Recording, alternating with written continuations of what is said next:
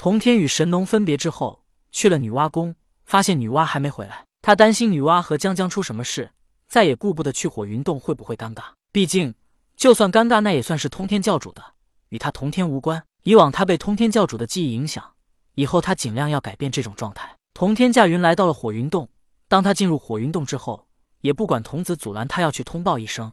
现在他也没心情等了，便直接来到了大殿内。此时，伏羲和神农都已经离开了火云洞，就剩下了轩辕皇帝。轩辕独自一人坐在高台上，看到童天，他表情并没有过多变化。童天也没与轩辕多说什么，而是释放修为，在火云洞感应了一下。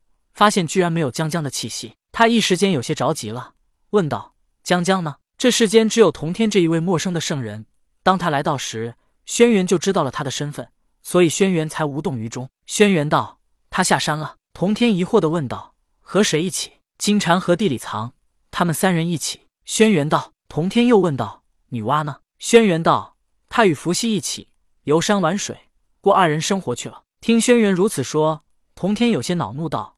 我本不欲和老子与元始同流合污，但想到我与女娲之间的协议，便答应他们共同立道教，让他们二人答应我的条件，能放你们自由。可现在他却丢下江江去游山玩水，怪不得他当年会被伏羲误会，这完全是他不负责任的表现。轩辕道：“道友误会了，女娲想等着和江江一同下山，是我让她和伏羲一同离开的。”童天疑惑：“哦，那么你又为何要如此做呢？”轩辕道：“人们都以为我是定下了婚姻和礼仪才成为了人皇。”当然，这只是一部分原因。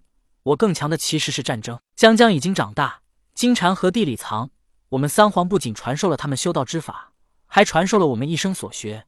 伏羲的算卦，我的兵法韬略，只不过他们对神农的草药没兴趣，才没学。我想道友也不能时时刻刻的都守在江江的身边吧？难道不应该放手让他独自去闯荡吗？童天承认轩辕说的有道理，但是他还是说道：“万一发生什么无法掌控的事呢？真要出了危险怎么办？”轩辕道：“如果道友真的这么担心，那不如就一直跟着他。可道友想没想过，就算亲密如夫妻，也不是无时无刻都待在一起的。而且江江只是个凡人，一介凡人总要吃五谷杂粮，要方便，要洗澡，男女有别，总要分开。如果有人真要对江江不利，借着这些机会，不知道都能杀他多少次了。你还是无法保护他，最好的就是放他自由去历练，让他看透人心，自己能保护自己。”童天点点头道。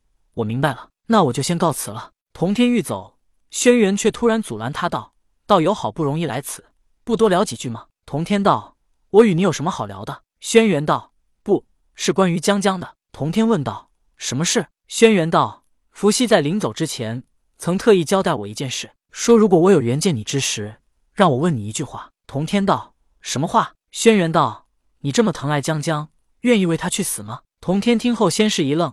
但转眼间却哈哈笑道：“轩辕，你修为不如我，可我想这世间能杀你的人也不多吧？你说谁能杀得了我？纵然他们要对付江江，可是就算我不是对手，难道不会带着他一起逃吗？说死就太严重了。如果我死了，就更没人能保护他了。”轩辕道：“不，你并没有回答问题。”童天没有任何迟疑的道：“我当然愿意，但我想这样的事情根本就不会发生。”轩辕笑道：“希望你能记住你今天所说的话。”真到了那个时候，你会愿意为他付出生命？轩辕这么笃定的笑容，让童天心里有些忐忑。难不成还真有这种事情发生？可是这些事情又凭什么发生呢？童天问道。伏羲是不是算到了什么？伏羲创八卦，他开创了算卦，可以说自他以后，这世间才有了算卦。任何人的算卦之术都无法与伏羲相比，包括老子、元始等人，他们的修为比伏羲高，但是论算卦，他们跟伏羲还是有些差距的。当然。有很多人都在质疑伏羲的算卦之术。如果伏羲算卦真有这么强，那么他怎么还会被逼待在火云洞呢？他通过算卦知道了结局，不是就能早早布局改变了吗？伏羲之所以被逼待在火云洞，一方面是因为女娲导致他心灰意冷，另一方面就好像六耳猕猴，他也同样拥有未卜先知的神通。可是，就仿佛他知道童天要给他戴上金箍，但是他能躲过去吗？他躲不过去，他修为太弱。当时他和哪吒战斗。次次都能预测到哪吒出手的方位，但是知道结果，他却躲不过去。伏羲的算卦也是如此，有时明知道结局，却不得不眼睁睁的看着事情发生。甚至有时候，伏羲会因此而觉得痛苦，因为他知道结局却不能改变。所以到后来，伏羲很少算卦，他厌恶这种无能为力的感觉。轩辕道：“伏羲曾经算到很多事，但他都无能为力，眼睁睁看着事情发生。但是这一次，他既然决定不管人间之事，所以便算了最后一卦。他并没有说具体事情，只是告诉我，若能见你，便问你这一番话。希望你也能记住今天所说的话。顿了顿，轩辕继续说道：“我想，既然伏羲要我问你愿不愿意为江江付出生命，那就证明江江出了危险，连你都无法保护。既然如此，何不让他先去历练，获得自保能力呢？”童天躬身行礼道：“道友有心了。”轩辕起身还礼道：“江江在这里四年，我们也都非常喜欢他。”童天点点头道：“那我就先告辞了。”童天离开火云洞之后，思索了一下，他决定还是先找到江江再说。